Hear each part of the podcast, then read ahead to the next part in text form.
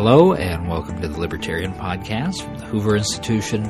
I'm your host, Troy Senik, joined, as always, by the Libertarian himself, Professor Richard Epstein, Senior Fellow at the Hoover Institution, as well as Professor of Law at NYU and Senior Lecturer at the University of Chicago. Today, Jim Comey leaves the FBI. And Richard, this is a rare episode of the Libertarian Podcast being recorded sort of just as news breaks. We've just heard over the last few hours that President Trump has fired the FBI director that he inherited from President Obama, Jim Comey. And this was not something that was uh, widely anticipated, caught a lot of people off guard. Several different ways that we're going to go here, but let me just start with the basics. There are some folks this evening, some of them you might say a little breathless, uh, talking about this as a constitutional crisis, especially because the FBI was in the process of investigating the administration over the possible ties with Russia during the election. Uh, we can get to the substance of that in a moment, but procedurally, that question, a constitutional crisis, anything troubling um, on its face about a president firing his FBI chief? Well, there's always something troublesome about firing somebody who's investigating into your affairs, but to compare this to Watergate in 1974, when there was a genuine constitutional crisis because all the illegalities had been pretty much uh, accepted, and it turns out once he fired Archibald Cox and the entire Justice Department resigned and so forth, leaving Robert Bork on top. This is not that. I mean, first of all, there's nothing proven either way, um, and secondly, the investigation continues on. One of the things that one has to remember remember is that until the successor is appointed, there will be an acting successor. That will probably be some career official inside the FBI. There's no particular evidence that the person who's going to take over uh, to run the FBI is going to shut down this investigation. And if he did or she did try to shut that thing down, then I think there really would be a great degree of how. So my view about this is that the uh, issue is puzzling. Everything that Donald Trump does is puzzling. He's good one day, bad the next. But a constitutional crisis can't be made out until one sees the way in which this thing goes. So that's the first point. Second point is that the FBI doesn't have a monopoly on investigation. Uh, there's an investigation going on in the Senate at this very time about all of this stuff, and there's no reason to believe that that's going to stop because of what's happened here. Indeed, I think the relevant people have already announced that that investigation is going to continue pretty much the way in which it has gone. And third, just in case one hasn't noticed it, the uproar, some of it quite hysterical, means that Trump is going to be uh, put pretty much into a tight bind in terms of who he appoints. One of the more hysterical statements that I heard was by Jeff Toobin, who sometimes shows a notable lack of judgment, who suggested that the president would appoint somebody like Chris Christie or some other stooge. Now, Christie is the most popular, unpopular politician in New Jersey. He's himself up to eyeballs in all sorts of difficulties with respect to the stuff having to do with the bridges and the Port Authority. The thought that that would be a nominee that would be made or accepted seems to me to be totally preposterous on its face. So I think that the answer is there's always a heightened interest in this case and maybe some need for heightened security, uh, but I don't think that there's anything that remotely looks like a Watergate or a constitutional crisis, and people have to calm down and wait until the second act of this plays out. If you read the letter that was issued from President Trump dismissing Jim Comey, uh, the biggest substantive citation of problems with his tenure was the way that he handled the Hillary Clinton investigation, for which he came in for a lot of criticism at the time. And Richard, I guess we have to break this into two parts. Uh, the first part being how valid is that criticism as a potential firing offense? The second, how plausible is it to you that that's the reason now, given how much time has elapsed since that occurred? Well, I, I, can't believe that it's the particular reason. They could have done this particular decision uh, back on January 21st if what they were worried about is Hillary, nothing else happening to happen. I think it may have something to do with the fact that Sally Quinn Yates testified yesterday about the complications associated with Flynn um, and his conversations with the Russian. That would be a much more obvious cause. But even if you put all of that aside, one of the things I think that makes this Comey thing so utterly ironic is that he intervened multiple times. The initial investigation that was done in March of 2015 of Hillary was done with kid gloves. I think virtually everything about it was completely improper, letting her have people who were under investigation as a counsel, uh, not trying to trap her by allowing her to get all the information in advance before she was required to give any statement. Uh, there was a piece by Noel Francisco and Jim Burnham, both now in the administration, which sort of indicated the complete contrast between that investigation and the one of whatever the man's name was who was governor of Virginia about the same time. Uh, so I think that if you remember, the Democrats were calling for Comey's head uh, a year ago in October. They said he blew the election. I thought that was crazy. I don't think he did it. I think deplorable statements, bad strategy, and a lot of other things had much greater weight. Um, but I don't believe that particular statement, and I think it was a mistake for the president to make it. Um, and I think, in effect, that as things start to go forward, there's going to be no revival of the Clinton investigation. But again, bad reasons don't mean that the choice is a constitutional crisis, it means that the president is playing politics. I do not praise him for that. In fact, I think it's probably a serious mistake to make that kind of a statement, but that itself isn't a constitutional crisis. It just indicates that the president is either acting on his own initiative or getting some bad advice. I mean, Jeff Sessions is a somewhat controversial attorney general, not my favorite choice for that particular office. Um, so, as far as I can see, it's a mistake, but it doesn't strike me as a fatal one, and it doesn't justify some of the wild charges that are being made at the moment. Sessions, of course, sent a letter to the president suggesting to him that this was the right move to make. And a lot of people are upset about that, Richard, because Sessions had to recuse himself from anything involving the Russian investigations because of the testimony he gave during his confirmation hearings regarding the interactions that he had had with Russian diplomats. And people are saying that this is deeply inappropriate for Sessions to weigh in on this particular issue with Comey, given that he had to recuse himself on that front. Does that strike you as a valid criticism? It's a fair point, but remember, Rod Rosenstein, who is the second in command, also joined in the letter. I think that was done for political reasons. That is, Sessions can't do it himself, but the number two certainly can, and that man was not disqualified in any way, shape, or form from making this. Um, I don't believe that the political situation would have been much different if Sessions had remained quiet and the president announced that he acted on the recommendation of the deputy attorney general. Uh, my own view is that person is probably going to have responsibility for the oversight of the FBI FBI, and unless there's some particular charges that can be made of him, of which I'm completely unaware, it seems to me that this was a mistake, but nothing is a fatal mistake. Look, it seems to me to be a kind of a clumsy way in which this was handled, and I don't want to give the president an A rating for things that seem to be somewhat puzzling, both in terms of their timing and their method of execution. Uh, but if you're going to give him a B or a B minus, that's not the same thing as saying we have to call for a special prosecutor, that we have a repeat of Watergate, that there's a national scandal, uh, that it turns out that the Republic is in danger. Those statements strike me as being wildly overstated. The political system has done a pretty good job of keeping the excesses of Donald Trump in check thus far, and I don't believe that he's going to get out of control on this issue. You mentioned the special prosecutor there a moment ago. Let me read to you something that Chuck Schumer, the Senate Minority Leader, tweeted a few hours before we're recording this broadcast. First, President, quoting him here, first President Trump fired Sally Yates, then Preet Bharara, now Comey. Doesn't seem like an accident. We must have a special prosecutor. Now, you already told us that that's not appropriate, but why don't you explain to us, Richard, when a special prosecutor would be appropriate? Well, first of all, let's be very clear about the first two of these firings. Sally Quinn Yates was a holdover Democrat in the administration, and she refused to defend the Trump first immigration order. That's perfectly appropriate grounds for dismissal.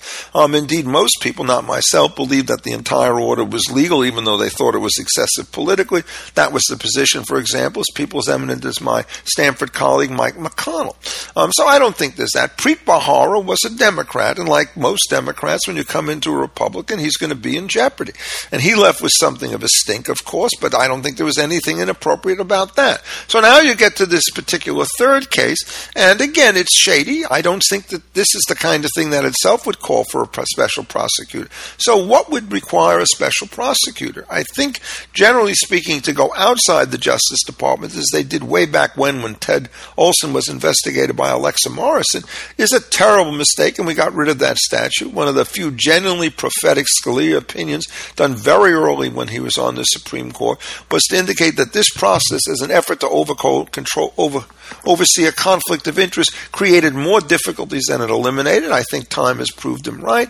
If there's going to be a special prosecutor now, it's going to be somebody with moderate insulation inside the Justice Department. There's going to be a huge battle who that's going to be by way of an appointment. Schumer will surely yell at anybody who's appointed by Rosenstein because uh, I don't think it's going to be done by Jeff So I think, in effect, it's just another chapter in the drama. Uh, again, what one I think has to do is to wait for Mr. Rosenstein to say what's going to happen with his investigation going further. And if it turns out he wants to have one inside the Justice Department with various kinds of constraints, I think that's appropriate. But there's a real risk of that. Um, this could be a process that could take some time, generate all sorts of responses, some negotiation with that particular person on how it's to uh, proceed. So, as best I would see, what I would hope would happen is that the Deputy Attorney General and the acting director of the FBI would continue the investigation in whatever form they happen to think it's appropriate. Um, I don't think that this is a crisis mode, and until I know more information, I'm not going to join in with Schumer, who just to make a kind of obvious point about it, has a pretty powerful partisan interest of his own in this particular area. He will do everything he can to discredit the president. The man who opposed Neil Gorsuch is a man who should not be trusted on any matter of judgment one of the virtues of you and I having done shows together for years is that uh, on occasion, especially with people who are constantly in the public eye, I get to see how you're thinking about somebody evolves. And I remember early on when Jim Comey took this position, um, you saying on several of our broadcasts that Jim Comey was a, a, pretty straight shooter and somebody who seemed pretty insulated from the political considerations you might worry about with other potential appointees.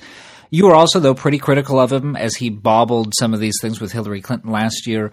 I wonder now that we're looking at his tenure at the FBI in its entirety, now that's over, uh, how do you judge Comey as a whole, the entire tenure? Well, I guess reluctantly I'd have to regard him as a modest failure. The fact that he's fired is one thing. The fact that the Democrats would have had him fired earlier on was another. There were other cases in which I think he showed serious lapses of judgment. The most egregious were A, uh, when he simply gave a softball examination of Hillary back in March of 2015. If he had done a really tough thing then, I think there was a pretty strong case for prosecution. That would have completely transformed the 2016 election. But he chose to soft pedal it, and of course, the Obama Justice Department did the same thing. And then when it comes to the 2016 thing where he starts to bring this up again, it's kind of mysterious and he gets the wrath of the Democrats. Um, I'm not sure that this was a mistake, but on the other hand, I'm not sure that it was the right decision as well. But the thing that bothered me the most about all of this was there was the occasion when Loretta Lynch met with um, Bill Clinton on the airplane and had to disqualify herself, and she said that she would be bound by any decision that Jim Comey wanted to make. I regarded that as a terrible decision on her part. She does not have the power to delegate the decisions on whether to prosecute or not to the FBI head. That should have been delegated to the Deputy Attorney General. That's exactly what Eric Holder said. Rare that I agree with him, but on this point he was right on the money. And then what Comey should have said is, I will not do that. I will give you the information. I will give it to you in quiet. Then he goes out and he makes this milquetoast, rather terrible statement in which the genius manages to tell us that there is a huge difference between serious negligence and reckless behavior. Um, it's a semantic difference. Everybody knew it at the time. Uh, that was, I think, his biggest misfeasance in the office. What he should have said is, I'm going to follow normal protocol. The Justice Department has to decide what it did. But what he did, in effect, is he got Loretta Lynch off the hook by issuing a totally inadequate statement. She, in turn, said, See now, my hands are bound and I can get out of it. And this was shenanigans A number one, which managed to spare Hillary what might have been very serious charges. So I don't think he gets any good credit for that. What happens is he's not a politician. He started to get involved with these things. He's dealing with some pretty difficult characters. Hillary Clinton's one of the more shifty politicians who's ever played the game, and Donald Trump is pretty close behind her. And when you are trying to figure out how you fox those guys, in the end, you're going to come out looking very, very bad. So I think in the end, he will go down as a disappointment. Remember, at every point, or at some, at each and every point of this, there was at least one or another faction that was calling for his head. And I don't think that you could remain in office when there's nobody who's strongly behind you. And in fact, the simplest explanation for getting rid of Comey is that people had lost confidence in him because of the accumulated set of errors. It's not that they had unidirectional to them, but if you make a blunder once in favor of Clinton and then another one in favor of Trump, we just don't want more blunders coming up in a very difficult terrain. And so, Lord knows that the president, that is Trump, may have decided he wanted to do this to short circuit the investigation of the influence of the Russians on this campaign. I don't think he has all that much to fear from that particular stuff, uh, but I don't even think that he'll be able to short circuit it. He is going to be under a microscope. Everybody's going to look hard at him, and if he makes a bogus appointment, the political price that he will have to pay in the Republican and the Democratic Party will be enormous, and he will not be able to get a confirmation of his chosen nominee uh, as a successor for the head of the FBI. Which leads us logically to the last thing that I was going to ask you today, because as you've mentioned multiple times in the course of this talk, whoever that nominee is, is definitely going to be under the glare of the spotlight here. So I'm not talking so much about that individual's identity, but what are what are the traits? What do you need in the next FBI director to install the kind of confidence that it seems like Comey lost? What you need is an FBI director who kind of looks a little bit like Edward Levi when he became Attorney General in 1974 after the entire Justice Department under Nixon had completely cratered. You want somebody who has an impeccable recommendation. You want somebody who's known for his independence or for her judgment in this particular case.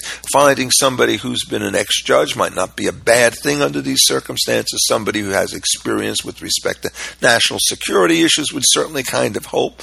Um, but you would want it to be somebody whose reputation is completely unquestioned on every conceivable front that you can attack that particular person. I'm not versed enough with who the potential universe of nominees would be. If somebody suggested a name and I knew something, I would say something about it. Uh, but I would think some judge who had recently retired um, and who seemed to know what this field was about would be a pretty good choice to do that, so long as they have some criminal experience. Although, ironically, one of the things one always has to say, uh, the person who runs an organization organization, his major skill or her major skill has to be in running an organization. It doesn't matter all that much what it is.